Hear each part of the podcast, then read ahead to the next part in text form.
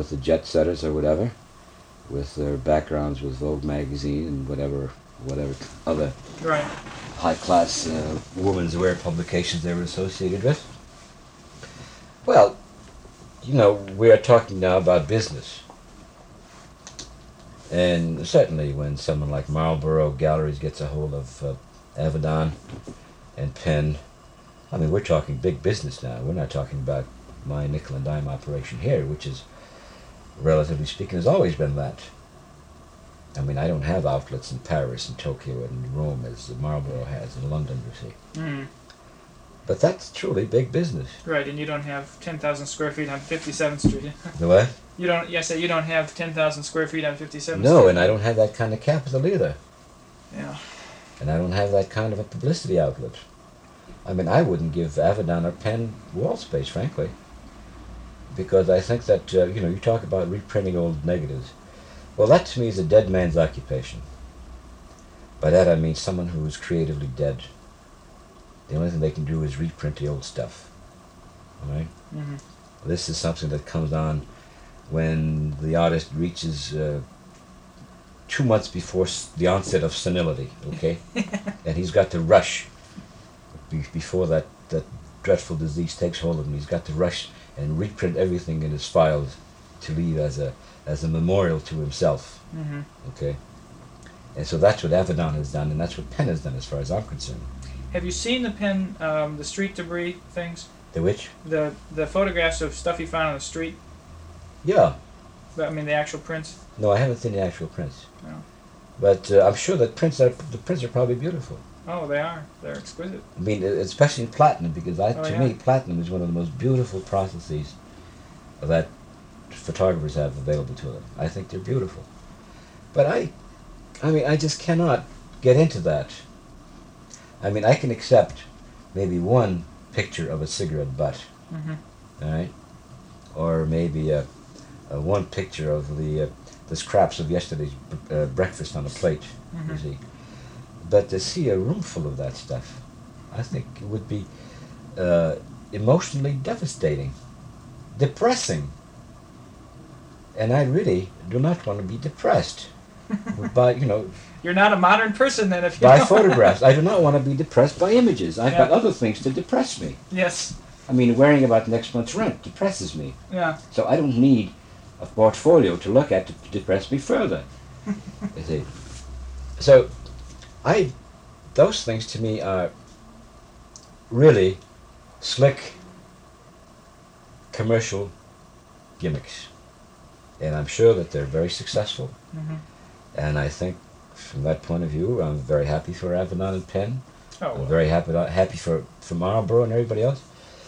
What I truly deplore, I think, is that we might have a generation of photographers who are, think of themselves as miniature Avedons or miniature Penns or whatever. hmm So that what I worry more about is the influence that that kind of imagery has on the new generation of photographers. See, because they are, these old these bastards are considered the masters. Yeah, all right. Oh. They have had successful com- commercial careers. Yeah. And uh, I liked some of Avedon's commercial work because, again, it was appropriate. The job was appropriate to its purpose. You know, Right, yeah. It was to show off fancy clothes to, to a bunch of snobs who subscribed to that snobby magazine, and he did it, and he did it well. And I appreciate that, hmm and I respect it, because the man was hired to do a job, and he did it well. You see, this is Ansel Adams' point of view. This is why Ansel, I think, has been so successful, both as a commercial person and as an artist photographer. Because, again, his point of view was, and it always had been, is that I am a photographer, first of all. hmm In other words, I am I have prepared myself to to give the public a service, whatever it might be, mm and they're willing to pay me for it. My purpose is to do that job and to do it as best as I can. hmm You see, so that I don't feel that I'm just trying to screw the customer by getting away with something. So that even Ansel's commercial jobs have been fine. You know, he had that kind of integrity integrity about himself as an artist. Again, this is not a new concept, incidentally, because you know in the Renaissance Sure. days, when the artists had their ateliers, you know, they did everything. Yeah, the split really didn't exist quite the way it does today at all. Right, because this is a, a relatively recent concept of the separation between the commercial and the art world. Okay, Mhm. That's uh, in in in, uh, in terms of cultural history, it, it's relative, it, it's relatively new, Yeah. uh, recent. Yeah. Uh, you know, Renaissance days, if uh, someone wanted to design uh, for a cloth, they went to an artist. They wanted a design for a, for a cannon, they went to an artist. They wanted architecture, they went to an artist. Right. Because that's what the artist's job was. It wasn't only to paint pretty pictures. Yeah, it's too bad that there isn't more sense of, of that today. It's because I think it's um, I think it's refreshing, uh, maybe spiritually uh, as well as physically, for an artist to be able to do what we'll call some minor things that are still viewed as good work, Sure. and, not always be doing the great work, you know, kind of a thing. Well, you see, the great work is relative. Yeah. Because the great work truly doesn't become great until generations later. But I mean, to be attempting to do that always is well, the, te- see, that's problem. where the that's where Yeah. the wrong attitude is applied. Mhm. In a photographer or any artist for that matter, then getting up in the morning saying to himself, "Today I'm going to do a masterpiece." Mhm. Right? Well, it's fine if it helps his ego, if it motivates him to get in front of an easel or or back of a camera. Mhm. That's fine, you see. But it's not for him to determine whether it's a great masterpiece. That is in relation to every other great masterpiece that has been established, Right. you know, because it's not until years later. Now you can see for yourself in our own time the masterpieces, and that's in quotations, that are coming along from the from, the, from 18th century photography. And a lot of it is just plain crap. Yeah, it certainly was when it was done, at least. It Uh, was done. It was crap then, and it's still crap. Mhm. All right. But the point is, is that the people who deal with Well, we're talking about business again now. right, what is euphemistically known as vintage prints Yeah. or vintage photography, you see, or, his, or historical photographs or something, they have scraped the barrel. But even to go back to the point you were you were working at originally in terms of the masterpiece, there are prints today that I think we may feel are uh, masterful. hmm That when they were done were very commonplace, ordinary Well, commercial jobs almost. I'm thinking of uh, you know anything from Ache Jackson, uh, you know a lot of these things sure. that didn't get any special acclaim as uh, works of art of any kind of lasting value in their day. That's right. But time has transformed them for us. Well, time hasn't transformed them. We have transformed them. We have made them into masterpieces. Well, the changes that have occurred over time in And- our estimate. And uh, it's interesting to try to uh, uh, try to resolve how this transformation has taken place from uh, what, say, in Atget's, Atget's day was considered a truly common, mundane uh, uh, image into the masterpiece of today. I mean, what was it? Was it uh, Bernice's constant, aggressive pushing of Atget to the forefront? Was it the books that were published about Atget? Was it the words that were written by uh, Gernsheim and uh, Newhall? Is this the thing that made Ger- uh, a master? Is it? All of these things. It's it's it's it's uh, all of these things. I'm sure had a great deal to do in terms of changing the public consciousness It's the consciousness that's Of changed. image. Yeah. of the consciousness of, of accepting a certain kind of an image. right? I mean, just think of the change there has been in, in accepting the concept of photography as an art form, even though that battle was settled way back at the turn of the century, Yeah. or earlier on, for that matter. Uh, I mean, to me, the the the the the, uh, the argument about whether art, photography is art or not has always been a rather spurious one. It's it's meaningless, really. Uh, because again, it's the image. Right. It's like arguing is painting an art, and you've got to include the painting of these walls uh, in the issue. You know, it's, Absolutely. it's ridiculous Yeah. if you take it in the most broad sense of the word. Yeah. Another thing that that's happened in the recent uh, past um, that we've sort of alluded to that I'm interested in recording your uh, response to is that is that at a point where, say, Witkin begins his gallery and begins to achieve success in New York, and then sometime after that, Light Gallery comes along and really, in fact, signs up and locks up, as it were, in certain people's work. Yeah. Siskind and Callahan being uh, two of them, of course, who you had showed several times. Um, what was the effect on you of that uh, psychologically and actually when that happened? Well, it was devastating, no question. Because, of, uh, you know, because uh, these people are no longer available to me. Right? Unless I uh, was willing to share the profits with Light. Uh, Which I take it you're not. well, I'm not too eager. Uh, I don't like the whole concept of uh, of that kind of a uh, what do you call it? The exclusive rights arrangement. It's uh, to me, it's a form of servitude that the photographer has to has to do, you know. And uh, uh, even though it's not uh, again a new concept, it certainly isn't unusual. The art world has always been that way. Uh, even in, the earlier days when uh, an artist, in a sense, put himself under the patronage of the Medicis or whatever. So it's, the concept itself is not new.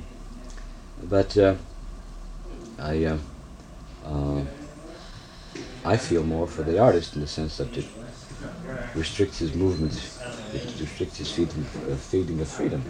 You know. Uh, but I can understand it too from the artist's point of view, from a photographer's point of view. It's, uh, it, uh, it uh, you know, it eliminates the uh, the business sense for them. They don't have to deal with the collectors, with museum people, or curators, or whatever. I mean, Light does it all for them, which is fine. But in the process, Light is also accumulating a fabulous collection for itself. You see, Mm-hmm. because when it guarantees the photographer an X number of dollars every year, the photographer in turn has to guarantee them an X number of prints. Whether they sell them or not, they Well, retain them for the that's future. right. Yeah. Right, and they can uh, accumulate a fantastic collection, and they can charge whatever price they like for that afterwards. You see, so it it works both ways, but I think that it's in this case, in, in, in every case in which there is that kind of an arrangement between artist and dealer, I think it's the dealer who always comes off better. Have you ever been interested in having that kind of arrangement? I mean, given that the dealer does come off better and you're a dealer. Well, I was interested in that in that sense once earlier on, back uh, at 133. I thought about it, but uh, of course this was before all of the others got into the picture. right. Now I never had the capital to offer a retainer, for example, Mm-hmm. to the photographers. I mean, I was willing for that exclusive rights arrangements to take care of all the business arrangements, to to circulate their work throughout the country. You see, to handle whatever correspondence had to be handled with uh, prospective customers or prospective curators or whatever. So in other words, what I, I was willing to do that, and the only thing I wasn't willing to do because I couldn't was to offer them that yearly retainer, Guaranteed. the guaranteed. Yeah. You see, and I never really liked the idea, and uh, I offered it out. I threw it out to the photographers. I, you know, and some of them said it was great. Some of them questioned the idea, and I finally rejected the idea myself because I felt that uh, uh, so long as my relationship with the photographer was on a certain level, uh, we were free for whatever reason to break that relationship whenever we thought it had to be broken. Mm-hmm. Uh,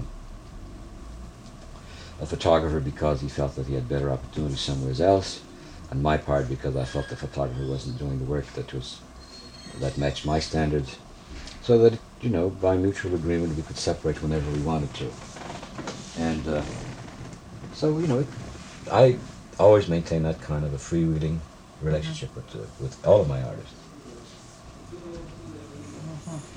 What about in relation to this other, uh, and again, this is really, uh, well, it's an aesthetic idea, it's also a marketing idea, the whole question of the limited edition. Well, I've always been in favor of that. Of actually canceling negatives, or, uh, Well, yeah, yeah. Uh, and uh, my feeling had nothing to do with numbers. It uh, could be one print, it could be a thousand prints. And uh, uh, because from a, very, from a very practical point of view, Mm-hmm. a photographer makes really very few prints from one particular negative. Yeah. Right? Ansel, for example, recently said that of that moonrise photograph of his, which is perhaps his most popular image, he claims that from the very first print that he made, he's not made more than 300 or 350 copies of that print. Right? Yeah. I, I for one don't believe that, but Well, whether it's true or not, let's say he's off by a factor of three. It's still a small it's still total small. number. I mean, even, even if it's a thousand, Yeah. it, as an addition, it's still relatively small. So, with so- someone like Ansel, it doesn't make any, you know, it, it doesn't matter one way or the other. But in terms of some of the younger photographers, all right, who are lucky if they sell two prints from a negative, why not exploit that whole concept of limited edition? Because there are people who, collectors who are, you know, this this is a convincing factor. The wrong reason, true enough, but it's still it's a convincing factor. I mean, you, there really are people to whom that's important that you deal yes, with. Uh, right. Yeah. I mean, I don't like it.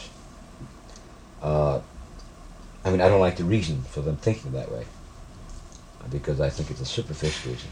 But again, from a pragmatic, from a realistic point of view, I think photographers ought to take advantage of it.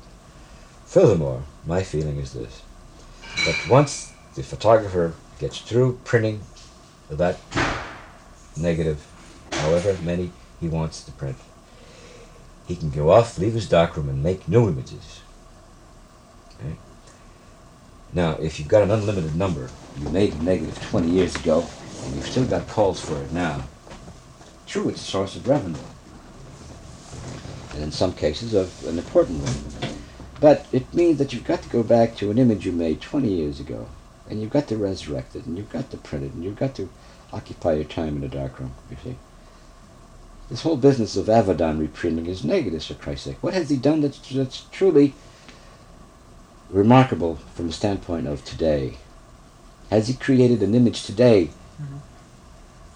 You see, that is as fantastic as those images were in their day. What do you feel about the uh, the prints that Cole Weston is making?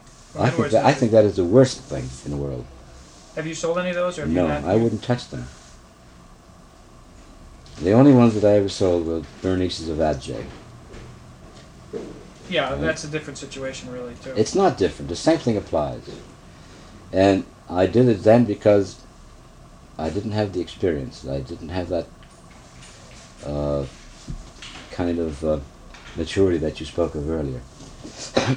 Well, I think it is somewhat different, only in that um, Bernice really, I think, wanted to keep all the original prints intact as much as possible as a complete collection. No, that Uh, doesn't matter to me. Other things like that. You see, that's that is doesn't matter to me Mhm. because uh, uh, it's true that, that that Bernice, in her own way, kept the spirit of Atget alive through all these years. Uh, but to me now, uh, certainly for the past several years, many years in fact, the spirit of Atget is in those original prints. They're very different than Bernice's. Absolutely. And the same thing is true of Cole. And I mean, I deplore, for example, the uh, what the hell is his name? Uh, that the, the Bellocq Oh, uh, Lee Friedlander. Friedlander. I mean, to me, that's the most god awful thing in the world. Or the George Tice, uh, Frederick Evans. Or the thing. George Tice stuff. I mean, Evans made such beautiful prints. Why the hell should Tice fight around, Mhm. you know, and, and think that he could improve on that? Yeah. You see, Again, it's really a market. it's a market thing, right? True enough, there are so just so many of Evans's originals, and they are, you know, some of them are of, uh, of uh, in terms of uh, are of varying quality. Uh, some are absolutely beautiful, some are exquisite, and some are just so-so. Sure. But uh, again, this is you accept the artist, and you not only accept his vision, but you accept his way of expressing that vision. Yeah. And Cole isn't doing it to his father. Tice has been doing that to, to Evans. And Friedlander is not doing that to Bellocq. You see? So to me, these are merchandising gimmicks, and I deplore it Yeah. because I don't think it's doing anything for photography. Uh, in fact, I think it's degrading. It's demeaning. Of course, and I guess just I don't know if this has anything to do with it, but I think in the uh, in the case of Bellocq, I don't think there were any prints. I think he only had the negatives. He had to So make what? some kind of print just to So see what? what, We've was. lived so many years without Bellocq. All right, we could live for until eternity. Yeah. You see. So what? I mean, that to me is not important. Hmm. All Okay, right, see. let's let's say that Bellocq. We know about Bellocq. What do we know? We know nothing about him. Yeah, really. Eh? So in other words, he is part of the myth of photography. Great. I believe in that strongly. Okay? Because I can at least appreciate in my own mind that there was a man named Bellocq, even though we don't know who he is. But he worked in that time. Whether he was successful or not, we don't know. But in any case, he made images then. Right? So let's keep it that way. Hmm If you think in a much broader sense, how many works of art have been lost to us in all of these generations since man first began to scribble on a cave wall? And yet so- society, civilization has survived. Has it survived because of the existing masterpieces? Might it might have that might have been a, a, a, an influencing factor, certainly, but it certainly wasn't. It certainly civilization hadn't survived hmm has survived not because we've lost all those images and, and uh, you know, uh, I mean, certainly civilization has lost nothing Yeah. because those images no longer survive. You know, we talk about the seven wonders of the world. You know, hmm what about the Hanging Gardens of Babylon? You see, they're no longer in existence, Yeah. but they are in existence in the myth. And we say these are some of the wonders that man is able to create. Well, my feeling is that so long as these antiques survive, I mean, the following generations are going to have a Hello, hard time. Are going to have a hard time trying to, you know, to match what's already in existence. hmm And I would just assume if something, you know, some masterpiece crumples to death, I say, fine, let it. And let's have this generation or the next gen- generation come up with something that matches it in terms of quality. hmm right? So that we don't constantly live in the shadows of our fathers, Yeah. but that we are in making a tradition for ourselves you see, through our own interpretation of what our lives are like now. Our lives that we have reached from the past to the present, and which we will pass on to the future. You see? I mean, I don't care if what I do survives. I've know, I know I've made an impact hmm to some degree. Hmm But it doesn't matter to me because I am doing it now. And I'm doing it to help the people who are working now. Yeah. On, on on that note, let me ask you maybe, uh, perhaps by way of summary, in a sense, uh, what what you uh, what you think about the future, or what you're uh, either personally or in terms of where photography seems to be going. Well, I'll tell you truthfully, I don't think about the future. The future's there. It's going to come along soon enough. Next season, one at a time. Next season is going to be there. You know, if I'm still alive, I'll, I'll be there. And I will discover new things, which I hope will make me a better person, a better human being. Because that's the whole point of it, Sorry, far as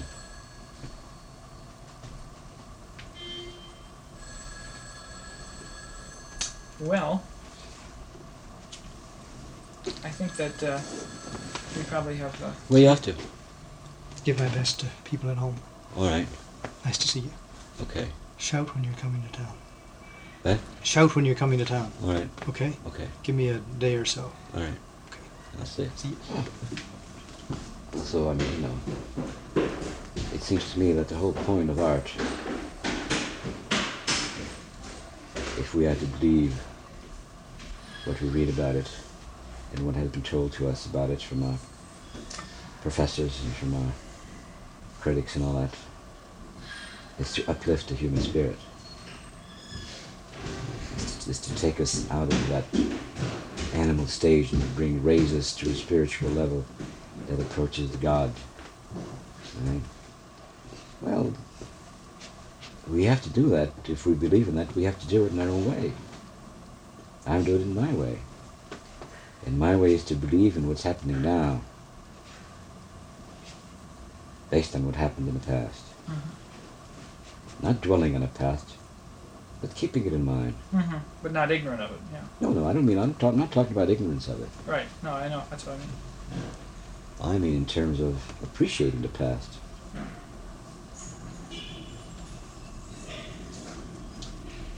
Okay. Well, I think we could probably uh, go on and on, uh, given the right, I'm sure we could. given the right things to drink. but let me. Yeah, Uh, come think it's about time. let me. Uh, yeah. Let's go on. One of the reasons it can't slide back, I believe, is because there is too much money involved, Ah. right? And I think the people in the, uh, who are controlling it from that end will not allow it to slide back. that there's too much capital in, in That there is too like much capital invested in it. like places like Marlborough, etc. You mean that? Right. And I don't think they're going to allow it to slide back. Unless they're willing to suffer whatever losses they, they will Mm-hmm. in the process. Um, so that my feeling is that it's just, even though it's reached a plateau now, it's going to go on. More slowly. Perhaps at a slower pace. Uh, it may uh, reach a, uh, uh, again, it may accelerate at a certain level, depending on what comes along. Well, of course, as you said earlier, and it's still true relatively, from a marketing standpoint, um, photographs are still cheap as art. Yeah. Even some ex- reasonably expensive photographs. Uh, I mean, it's it's only, I mean, there's only a very very small number of photographs that are really begin to be what you'd call expensive. Sure. You know, and uh, Right. only half of them are worth having. I don't even know if that's uh, Well, half is the right percentage. well, maybe. whatever. I think it's smaller percentage than that. Yeah. Uh, well, I think furthermore that uh, one of the involvements is with the medium itself. You see, because what I see in historical shows, for example, Mhm. is more a history of the techniques of the medium rather than of the art of the medium. Hmm. You see, in, the, in terms of the development of the materials, from the very slow to the much faster ones that we have now. Right? So that, to me, most historical shows have that kind of a point of view. And when you look at a historical show, and you are forced to look at prints that are half or three quarters faded, right? I mean, what can you make of that? Mm. except to say to yourself, well, okay, in 1839, someone made a paper negative and made a paper print, which is now half faded. Mhm. But that to me is not art, Yeah. right? And when someone like Gernsheim says that that can be restored to its proper, to its proper state, to its original state, I think he's full of crap. How do we know? How, for one thing, how do you know? For another thing, you can't restore it to its proper, to, to what it was originally. Mhm. Because, in the first place, you don't know. In the second place, the original artist's hand is not going to be involved. In the same way that you can't restore a Leonardo da Vinci painting to what it was like when Leonardo painted it. Mm. Because the restorer only has only a, an idea of what that thing was like, of what that original image was like. Right. And he can approximate the image. Just as Gernsheim can approximate those Victorian photographs he's been trying to peddle. Mhm. Okay? But you can't, I mean, this is what I find deplorable because the emphasis is so much on that end of it, on that, or so much of it has been on that aspect of it. Now we know from an historical point of view that these things existed. Yeah.